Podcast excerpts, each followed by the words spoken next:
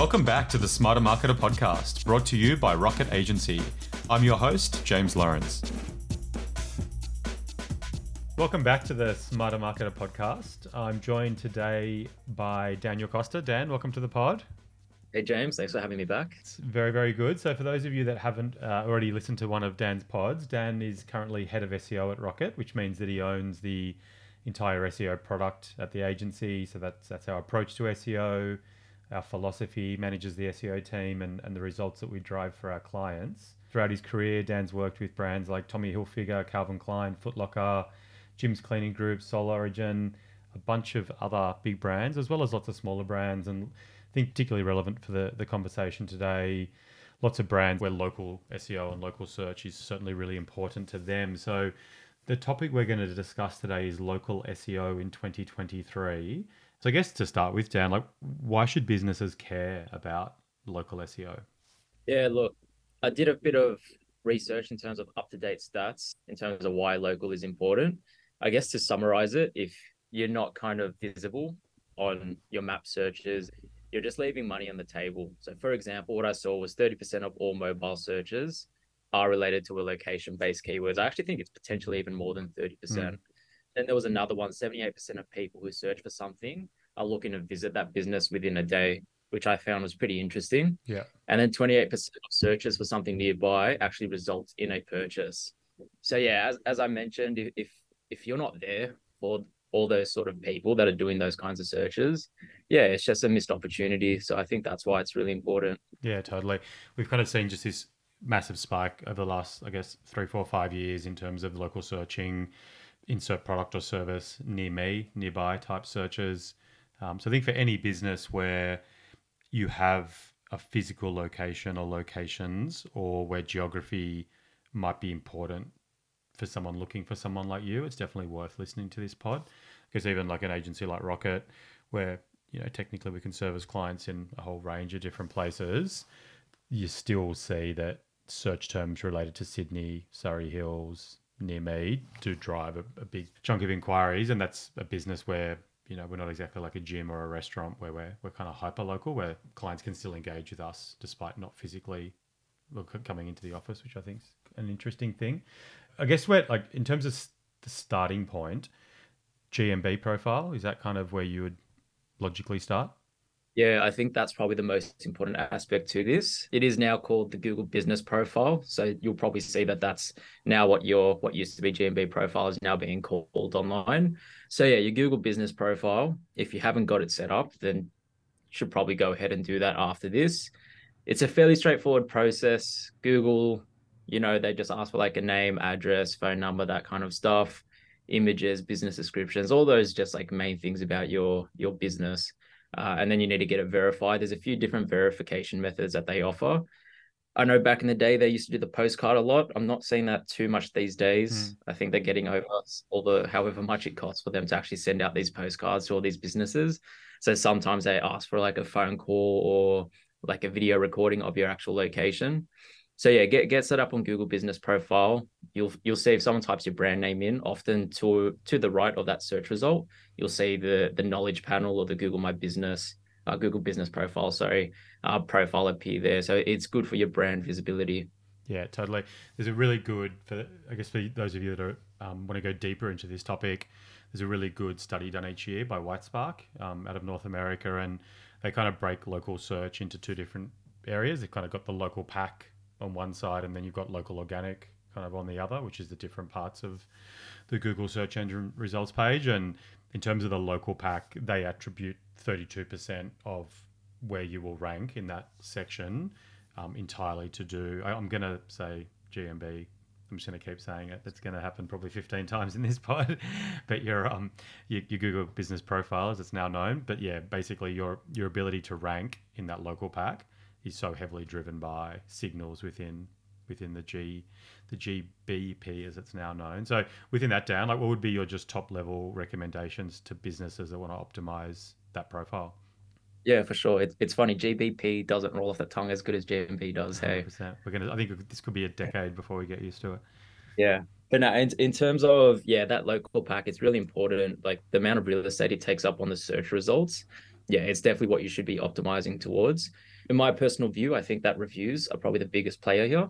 Yeah. The more five-star reviews you have, uh, the more beneficial it is. Within those reviews, you should try to seek them organically. I know there's these services out there where, you know, they'll get you fifty five-star G M B reviews in two weeks. I'd probably avoid that. I'd go that natural or more organic approach to getting reviews. Within those reviews, it's also beneficial if you actually have keywords within those um, actual reviews from customers. Don't stuff them in. So for example, if you've got like a cycling store, don't ask your customer to say, this had the best short sleeve men's jerseys near me, for example. Make it, make it sound more natural, but it's also a good idea to incorporate, try to incorporate the keywords in those those reviews. Also encourage responding to those reviews. Google likes to see that you're actually interacting with your community and your customers as well. Even if it's a negative review, sometimes you'll get just an unhappy person. Sometimes it's good to just respond to that person, clear the air, because there, there might be someone looking at it.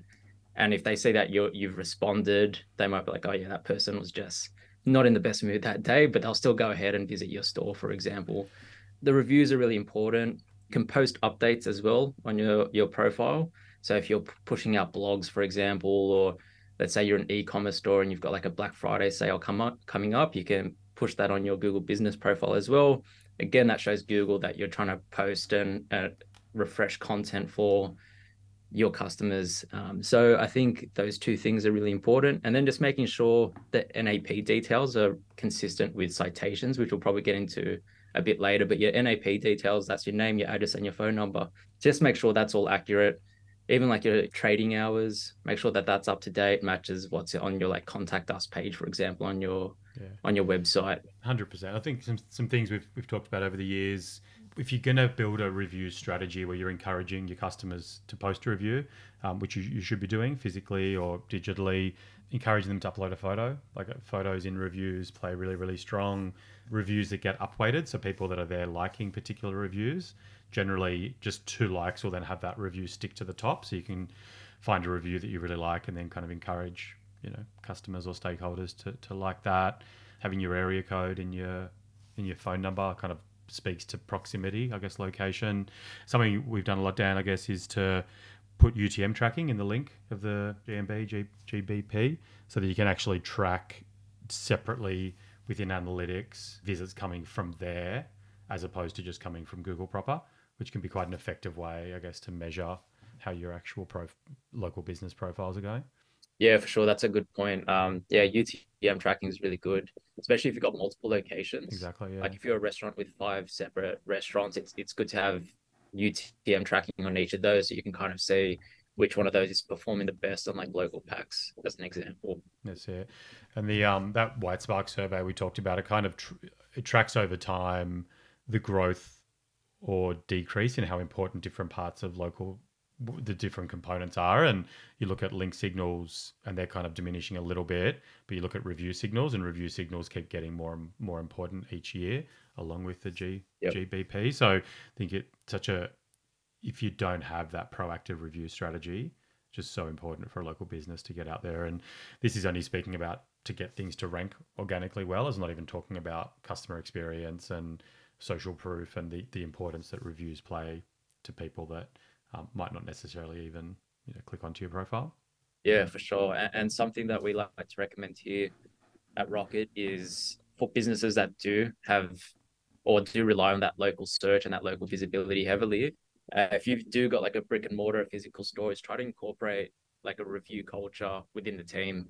Like, for example, when I was at a restaurant the other week, our waiter at the end of the day came back and, and let us know and said, hey, we're actually running a little competition. Whoever can get the most five-star reviews gets a fifty dollars gift card.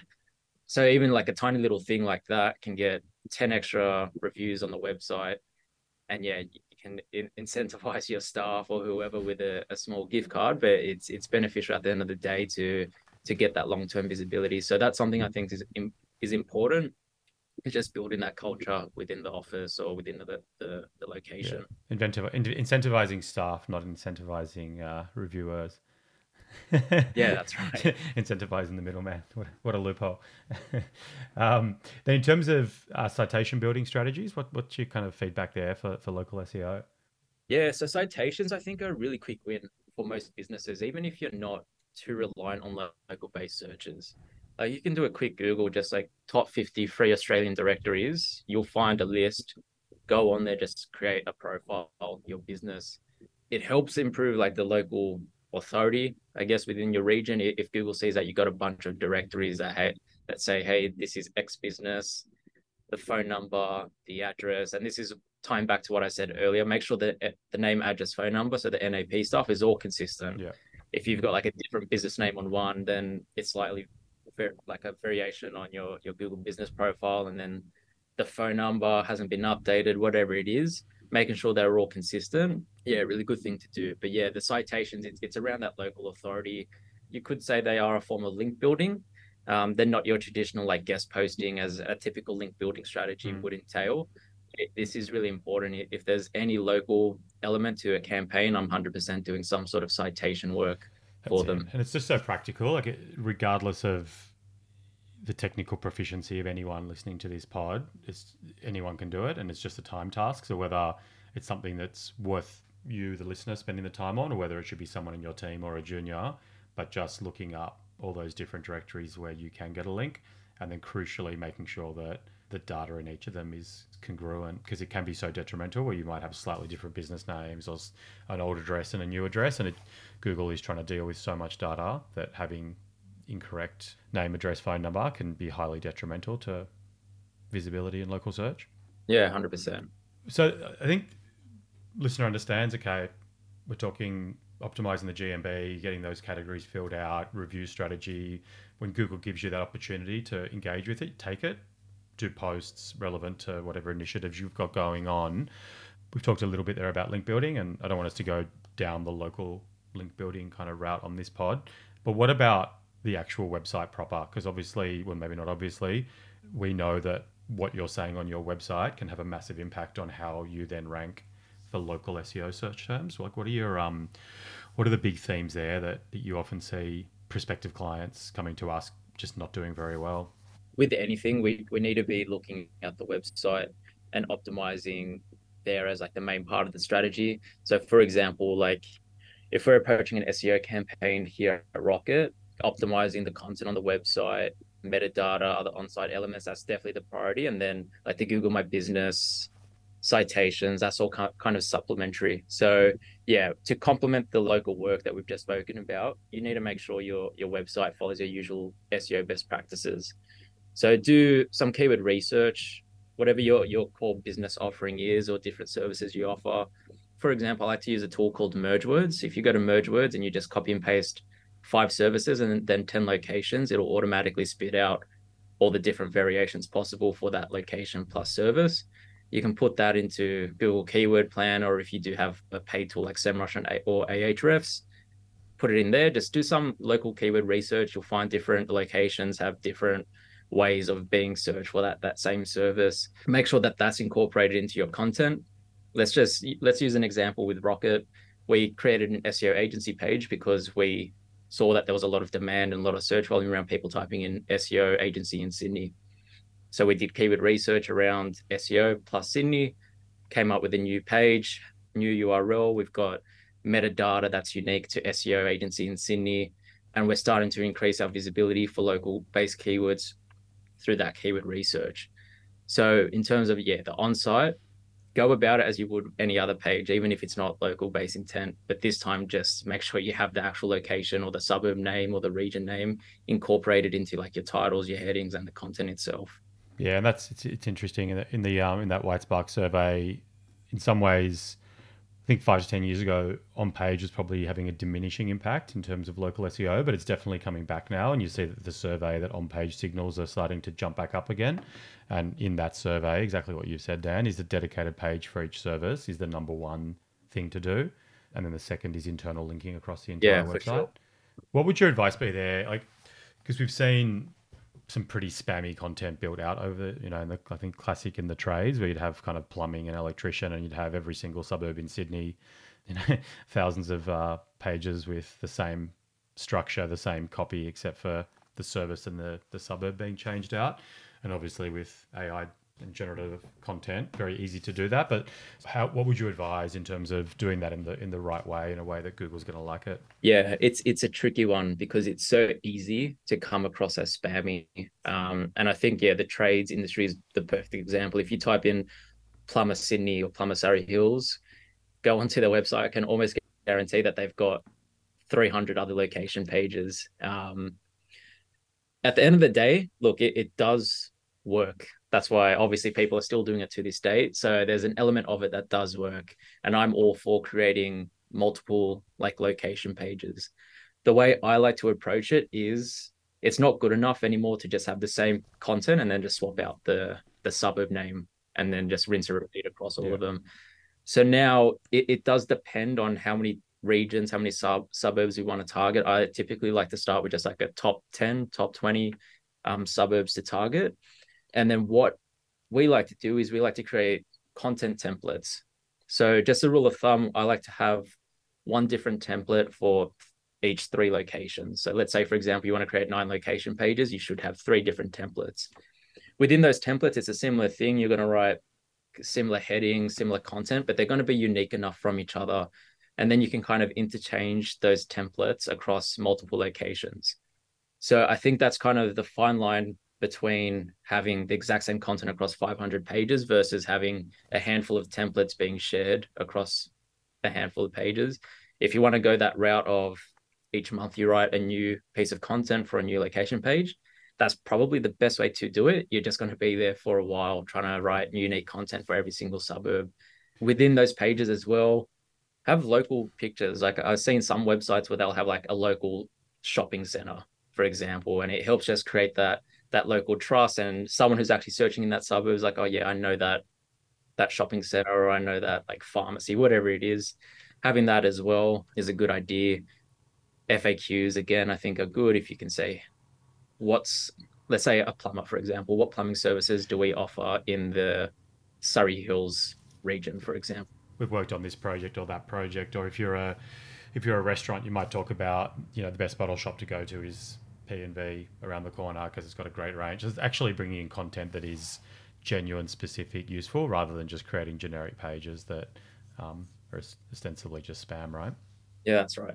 We're kind of chatting, it's kind of two interesting areas here. I think one is the local S E O myths. And so the first one was that geotagged photos uploaded into the, the G B P helps, it doesn't. The second were keywords yep. in the G B P description. Don't sit there spamming every single keyword into the description. Google knows that.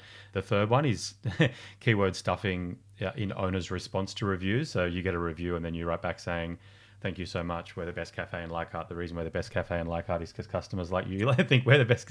Don't, don't, don't do that. And then the um, same again, stuffing keywords into your Google Q and A. So it's just a, I think a lot of this stuff just makes sense, doesn't it? It's just, um, it's it's best practice. It's treat Google, you know, like you want your users to actually engage and, and create. And then what about negative ranking factors, Dan? Just the stuff that absolutely don't do. Yeah, look, I think it ties back into the sort of last point I made in terms of having like identical content. Definitely don't do that. Or like when I say identical, don't have the exact same headings of content and just swap out the, the location. That's just not going to work these days. I would also look at making sure that the content you're having is consistent. Let's say, for example, you're creating a location page and you're listing your services. Make sure that that's consistent with what's on your Google Business Profile, for example. Yeah. Don't say that you do this, this, this on your location page, but then Google Business Profile says you do something else. Try not to hide any like addresses or locations as well. I know sometimes there's cases where you don't necessarily want someone to visit your office or your location. I'd still keep it in there. Maybe I'll just say located in Sydney, New South Wales, for example. You don't need to list the actual address. I wouldn't respond in a bad mood to any negative reviews as well. Again, going back to what I said earlier, sometimes people just aren't in the best mood. They might be upset, leave a one-star review. Just try to be professional, understanding, respond to them. Again, other stuff I mentioned earlier, make sure all your N A P details are consistent. You don't have any like outdated trading hours and numbers, for example. Just make sure it's all pretty straightforward. As you said, just make sure you just follow the prompts on your Google Business Profile, make sure it's all up to date. Same thing on the directories, in the content as well. Just, yeah, just make sure that you're not doing anything to mislead a user, especially around like areas you're you're servicing. Uh, one that we didn't cover too much but is really important is to make sure that the primary category of your G M B is actually accurate. I think having, often that one will be one where clients will have set up a G M B years ago, didn't correctly label the category. That's a massive one. So just making sure that the category is the most relevant one for yourself, making sure yep. there's no duplicate duplicate listings of similar business or the same business at the, the similar or same address. And then, yeah, just reviews, right? Low reviews. It was quite funny back in the day. Uh, the algorithm didn't take into account the tone or sentiment of reviews. There was a pizza shop owner in New York who realized that by jacking up his negative reviews and getting some velocity there, he'd rank he'd rank, rank better on Google. Um, they pretty quickly fixed that. So if you if you're kind of oscillating between a one and a two star review as your average, you're you're going to get penalized. So try to get it up there above that above that four. But nice one, Dan. I think that anyone who's got a local business that listens to the pod can hopefully take away at least one practical thing to implement to to generate better better uh, rankings and and traffic from their local S E O in twenty twenty-three. Yeah, for sure. There's a lot of quick wins with local S E O, and a lot of them are very practical, where you can set up your Google Business Profile yourself, get directory set up yourself. Um, so yeah, it's one of those things that I feel like anyone can really do. Beautiful. Thanks, mate. Thanks for listening to the Smarter Marketer podcast. Stay up to date about new episodes on LinkedIn and Instagram by searching for Smarter Marketer podcast. You can purchase your own copy of Smarter Marketer via the Amazon website. And if you want a second opinion about your business's approach to digital marketing, send me an email, james l at rocket agency dot com dot a u, or visit the rocket agency dot com dot a u website. Thanks for your time.